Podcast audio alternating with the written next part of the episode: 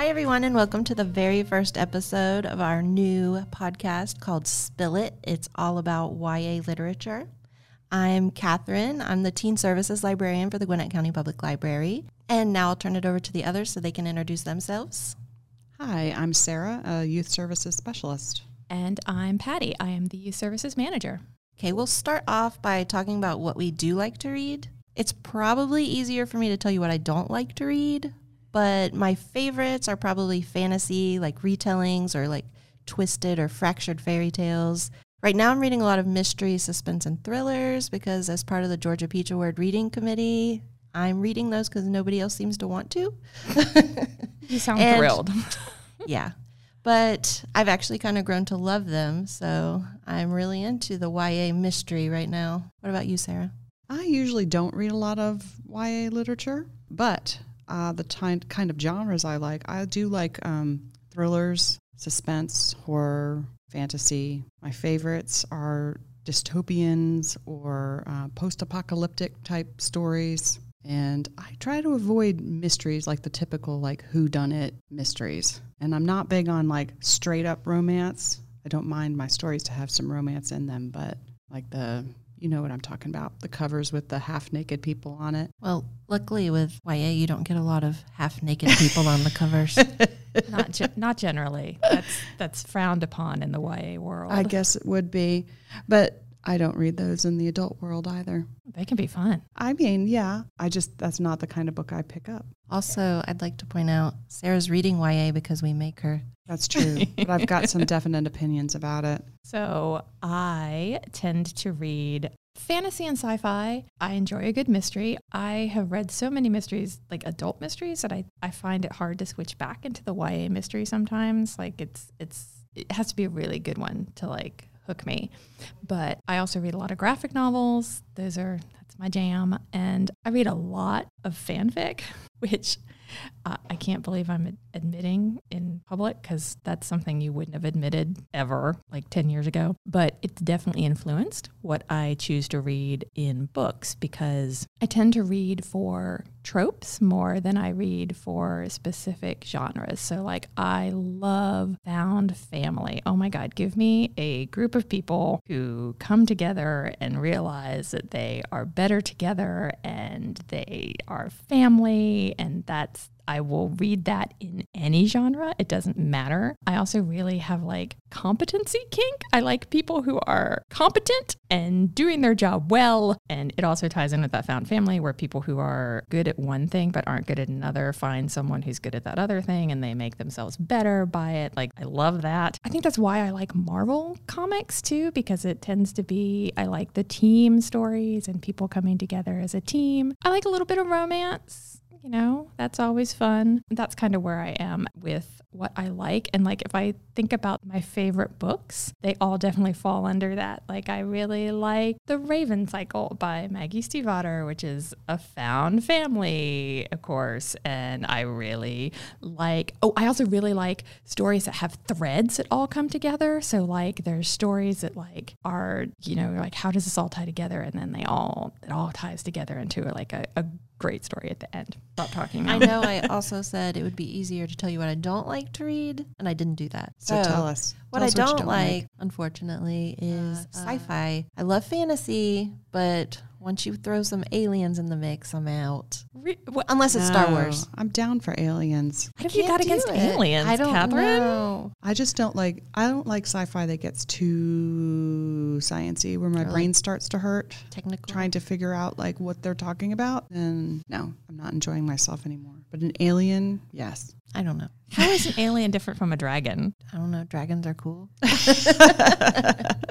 they breathe fire.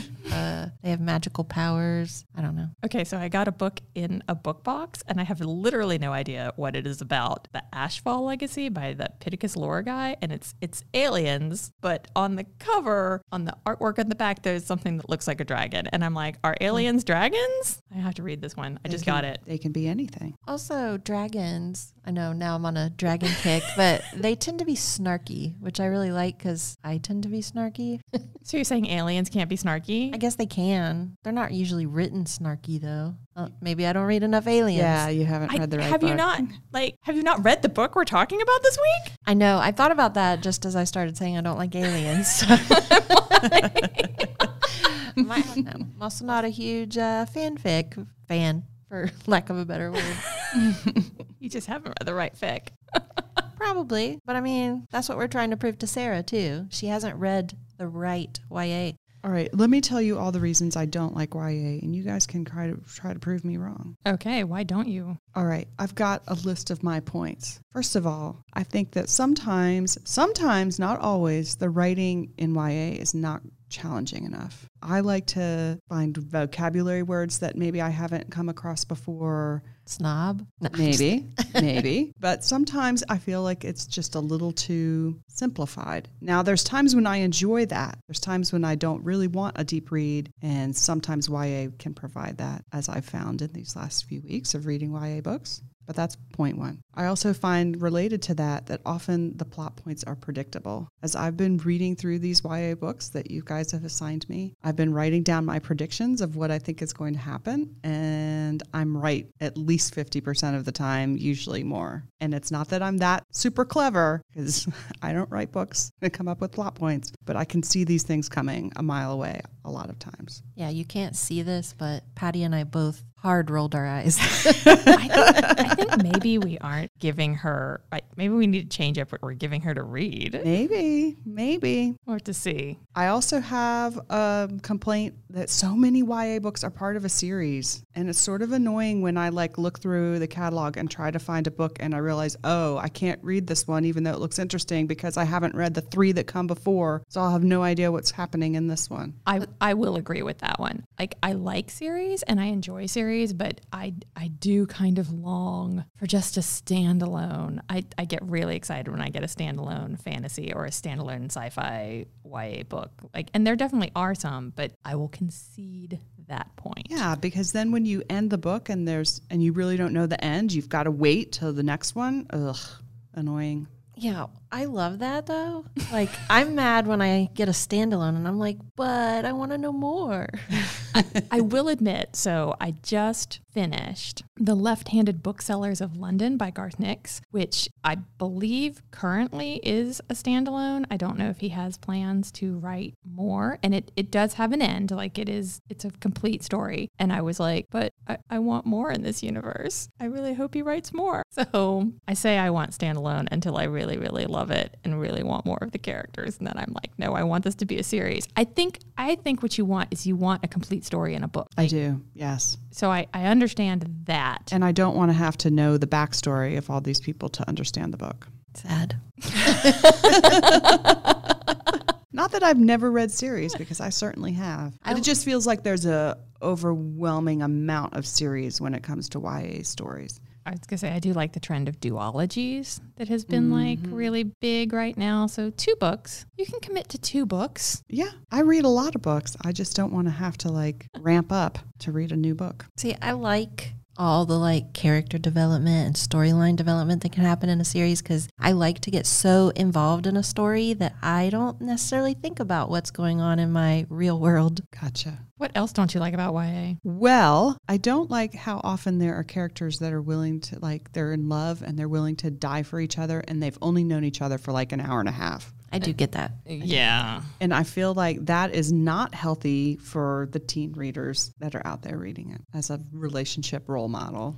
I guess, but it's also been so long since I was a teenager, and I I, I vaguely remember because I'm God, I'm old. I vaguely remember that, like when you're a teen and you meet someone and you're just like, oh, they're the best in the whole wide world, and you just fall instantly in love. Yeah, I agree. Emotions run hotter and faster when you're younger than they do at my advanced age.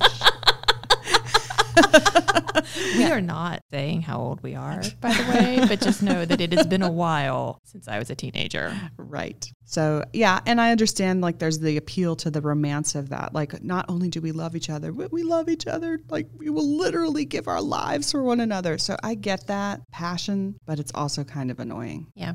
I was going to say hormones run strong at that age. Right. And they feel everything so So much more. much and Mhm. so deeply. That it speaks to them. Also, if you're reading a lot of dystopian, there's chances for people to die for each other. I'm like, what world are you like willing to die for each other? Very good point. Very good point. Yeah, that's true. Most teens in this world don't have the opportunity to die for each other. Thankfully. All right. And then my my last thing on my list is that there in YA literature, there are so many dead parents and missing parents and parents who are like out there somewhere but completely uninvolved. I, of all of the books that I have read so far for this podcast, every single main character is missing at least one parent in one way or another. I want to know is there a YA protagonist out there in the universe that has a complete family unit? Yes. Yes. Okay, I haven't read those books yet. Okay, we have to find those books and make her read them. Okay. I consider this like the the same thing that they do in Walt Disney movies, where if you watch the Walt Disney movies often oftentimes those characters are missing either one or more parents. Or their parent gets ended in the movie. Right, right. There's a lot of people being orphaned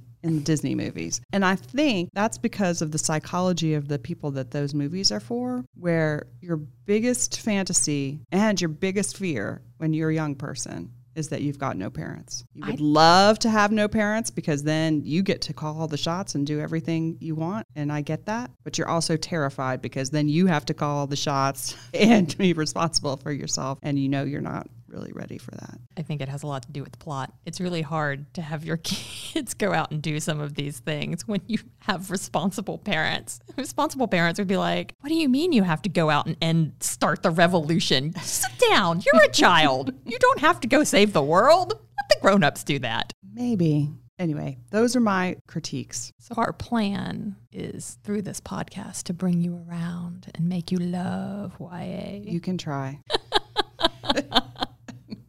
we'll get there eventually. Yes, we will. Yeah, I just haven't read the right book. Okay, so let's briefly go around and say what we're currently reading. I'm actually reading two things right now. The one I'm listening to is Legendborn by Tracy Deonn, and it is a retelling actually. Um, based on the King Arthur legends, and it's quite fantastic. Takes place here in the South at the University of North Carolina. I have just started that book, so I am about 30 pages into that book, and I'm really enjoying it.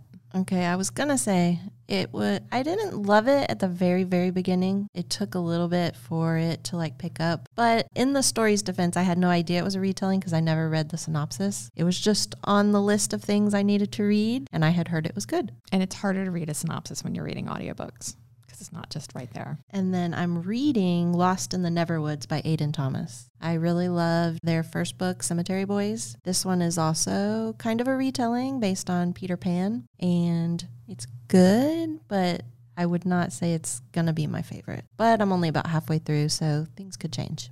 What about you, Sarah? Uh, right now, I'm also reading two books. Um, one is a fantasy called The Merciful Crow by Margaret Owen. And it is a fantasy world where there's a strict hierarchy and uh, ranks in society that are all based on birds, which is kind of what brought me in because anytime you bring animals into the story, I am on board. And I'm enjoying that so far, but it's taking me a long time because this is the one that's on my phone and I only read it in the middle of the night when I can't sleep. But I like it well enough so far, but we'll see. It's also, guess what? She's missing a parent. Her main character is missing a parent. She is. It's shocking. I know. I know. okay. Try to hold on to yourself. It has just become my job to find a book with both alive and involved parents. All right. We'll see. And the other one I'm reading is A Good Girl's Guide to Murder. Which is another uh, good fast read. And she does have an absent father, but a really involved stepfather. So maybe she breaks my rule a little bit of no parents. But that's a good one too. The only my only complaint about that one right now is it's written by a British author, but it's set in Connecticut, and she hasn't really changed some of the British uh, terms. And so she's got teenagers saying things like, "Well, she's not a proper or whatever." And I'm thinking there's no American teenager that would use the word proper or would say, "I'm going to ring you up." Just oh, no. yeah. No, that's so. This is something I'm very familiar with because I've read a lot of Harry Potter fan fiction. And way back in the day, you used to have someone who would have to Brit pick for you, who would have to like look it through and make sure that all of the stuff was like properly British. So I feel like this woman needs someone to American pick her I think stuff. so. So, what am I currently reading? Uh, I, like I said, I am about 30 to 40 pages into Legendborn, which I am really enjoying. I think that's going to be a good one. And then I just started again, like maybe 10 pages into We Hunt the Flames by Hafsah Faizal, which again, I've heard so many good things about. And they're both fantasies, which again, I'm always going to pick up a fantasy. And, um, but I can't really say anything about whether I'm really enjoying them or, or not because I've just started them. How about we talk about the one that we've all read?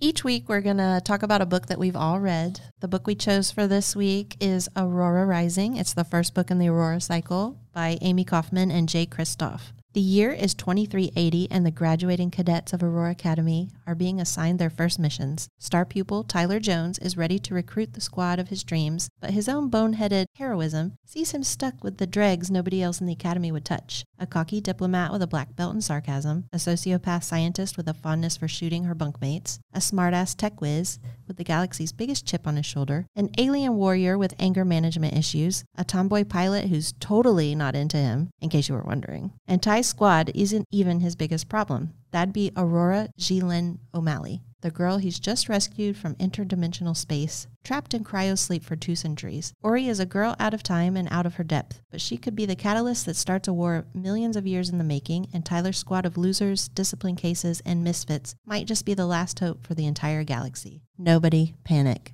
I love this book so much. it hits all my buttons. Even just that description, I knew I was going to love this book because that is, oh my God, give me losers and misfits coming together to, to do something good. That's ah, everything I want.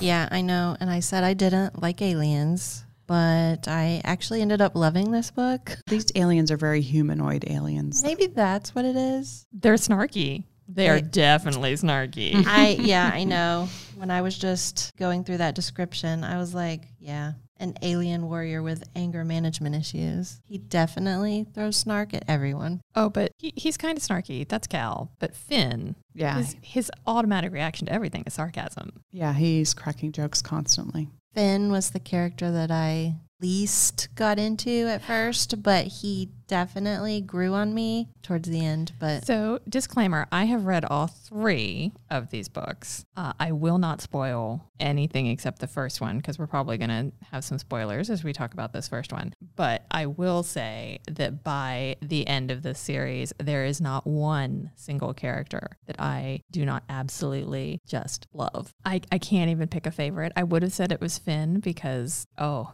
mm, yeah. But as I go through each one of them, I'm like, oh no, I love that one the best. No, I love, I love. Oh, hmm, ah. I cannot express how much I love these books. Let me ask you all Does Aurora, the main character, have parental issues? Does she have parents? Are her parents alive? She's been trapped in cryosleep for 200 years. Oh, years. she's an orphan. What a surprise. did you finish the book though? well, I mean, I would definitely say I she has say some there- issues. there's a But parent there- issue. But there's like a not a good relationship there. True. Definitely some parenting issues. Well, okay, this is when we get into the spoilers. So if you have not read these books, if you have not read this book, just be warned. I'm about to spoil something for you. When your dad becomes part of a collective, like alien being, but still loves you enough to want you to be part of that collective alien being, do you see that as an issue? I mean, he does Yes. love her. Yes, there's some issues. I think also because she had that big fight, they make a big deal about the fight she had before him, right before everything kind of blew up in her world. So they definitely have some things to work out. I mean, she's technically also kind of possessed by another rival alien nation, I guess, for lack of a better word. That's true. Do they require aliens to work out their problems? Do they need to be possessed by extraterrestrials to work it out? This is the question. I don't think they're going to be able to work it out. Okay, so we all know what I love about this book and how I feel about this book because it's it's found family, it's competency because each one of these people even though they have their issues, i- is very very good at their job. It like that description is a little misleading because it makes it sound like they're not good at what they do. They are all extremely good at what they do. They just aren't good at people. I was gonna say they they aren't good at teamwork. At Yes. least in the beginning. And I think what I love the most is how this group of people who are not people, people, if that makes sense, they don't get along well with each other, how they do come together and how they do become a team. And that's something that I, I love watching that. So this is smart people doing smart things, coming together, being a team. So this is something like it's like guaranteed for me to love it. I did appreciate the fact that this was really fast-paced story. I enjoy the writing style of hearing from different characters' points of view. So every chapter was told from a different character's perspective. So that's a, a really interesting way to tell the story. Not everything was horrible. I will say though, I did find this story a tad on the predictable side. Like you could kind of tell where it was going, Yeah, what was going to happen at the end. Like yeah. Who To a wanted to, be with whom? yeah, and I could tell who certain people were going to be ahead of time. Right. But I still really loved it. It's probably one of my favorite science fiction series right now. Well, considering you don't like science fiction, that's or saying aliens. a lot. I know. Yes, it is set in space, which is one of my favorite settings for stories. Some sort of space place, whether it's another planet or a spaceship. I did used to read a lot of sci-fi, but I, I kind of fell out of it. But maybe this will bring me back in. Suck you back into the world. I do like how they get what I really appreciate about this book is because you were talking about that like insta love sort of Mhm. problem. Mm-hmm. They get around that issue by having Cal be an alien and have this like thing that's just a thing that happens in their world. Like you're just like you meet that person like a soulmate sort of thing. And what I appreciate about it is that Auri isn't instantly in love with him. She's like, mm, Right. I think you're cool, but okay, like you're a hottie, but I don't know if I'm like gonna devote myself to you instantly.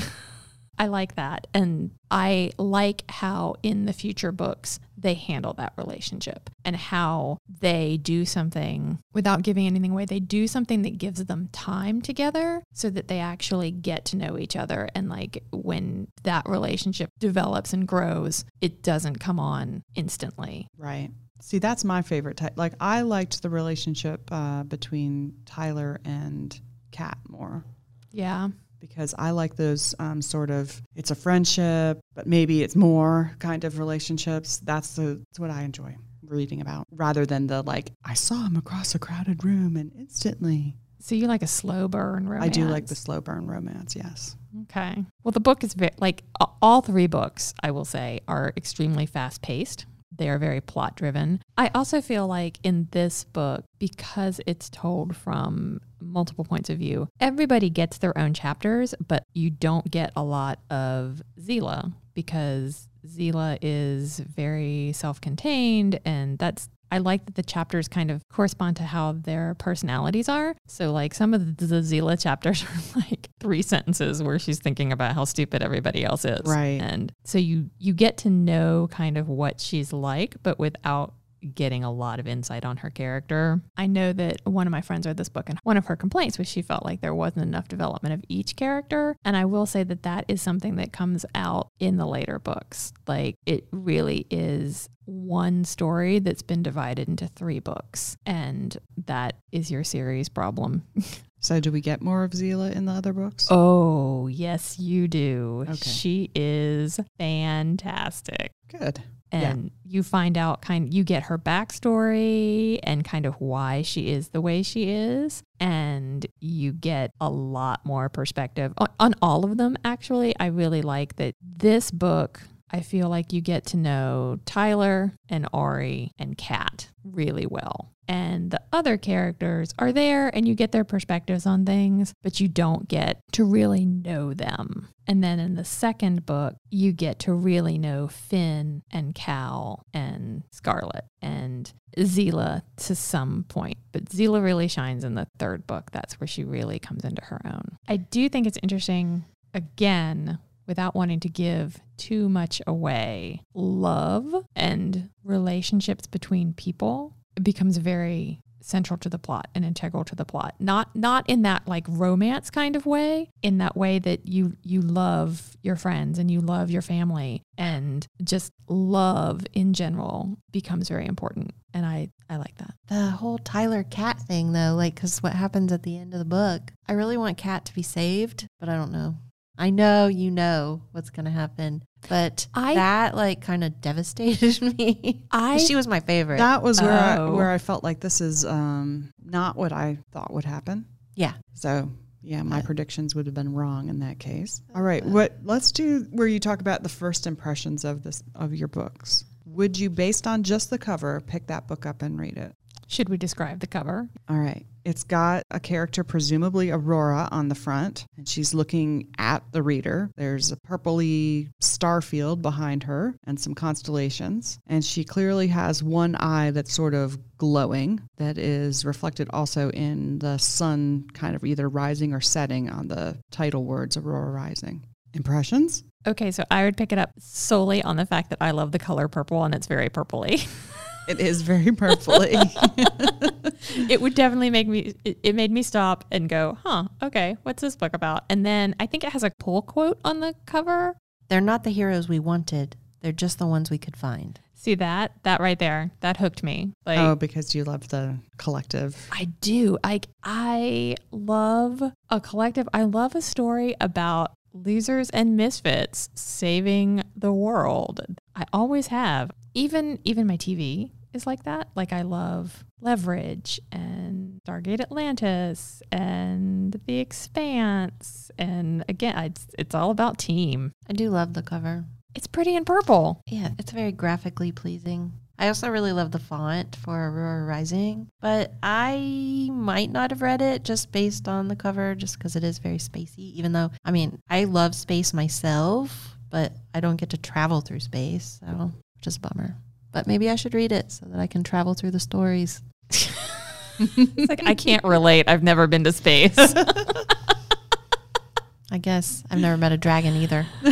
like uh, or an alien dragon Back in the day, though, as a teenager, I would have totally picked this up. I also really like and appreciate that Aurora is half Asian and that that is an important part of her Culture, story, history, personality, persona, not sure what the word, but it's an important part of her world, her life, her character. her character. Thank you. And I I do like the art, but there's the part of me that is like, is this going to be too sci-fi um, when I look at the cover? And I Uh, think the font that you like is what is making me feel that way. Really? See, I think the pull quote keeps it from being too sci-fi. Anything that's like that sarcastic on like on the cover tells me that book's going to have some sarcastic aliens in it. But I do think that based on the cover, I don't know if I would have like run to this book, but I think the inside the story is better than the cover. And it moves really fast and it's not too like heavily bogged down in if you're thinking to yourself, I don't like sci-fi and whatever, it's not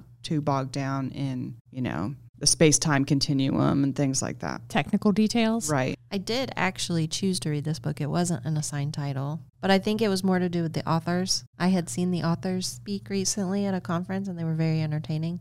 So now we're at the part of the episode where we're going to assign a title for everyone to read. This week it's my turn, and I have picked The Girls I've Been by Tess Sharpe. It's a mystery thriller, very suspenseful, I think. In this one, we have a daughter of a con artist who is taken hostage in a bank heist. And that's all I'm going to say. All right. All right, I'll read this. Like that sounds good. I do like con artists. I like heists. I oh, I love a heist. And I think I love a heist because most heist novels have a team. I will say I did not find this one predictable. I did not know what it was going to be at the end. Thank you for listening to the first episode of Spill Lit from the Gwinnett County Public Library. Be sure to tune into our next episode where we talk about The Girls I've Been by Tess Sharpe and whether we liked it or not, and a little bit more about our reading habits. In the meantime, you can always like, review, and subscribe, and we'll see you next time. Keep reading.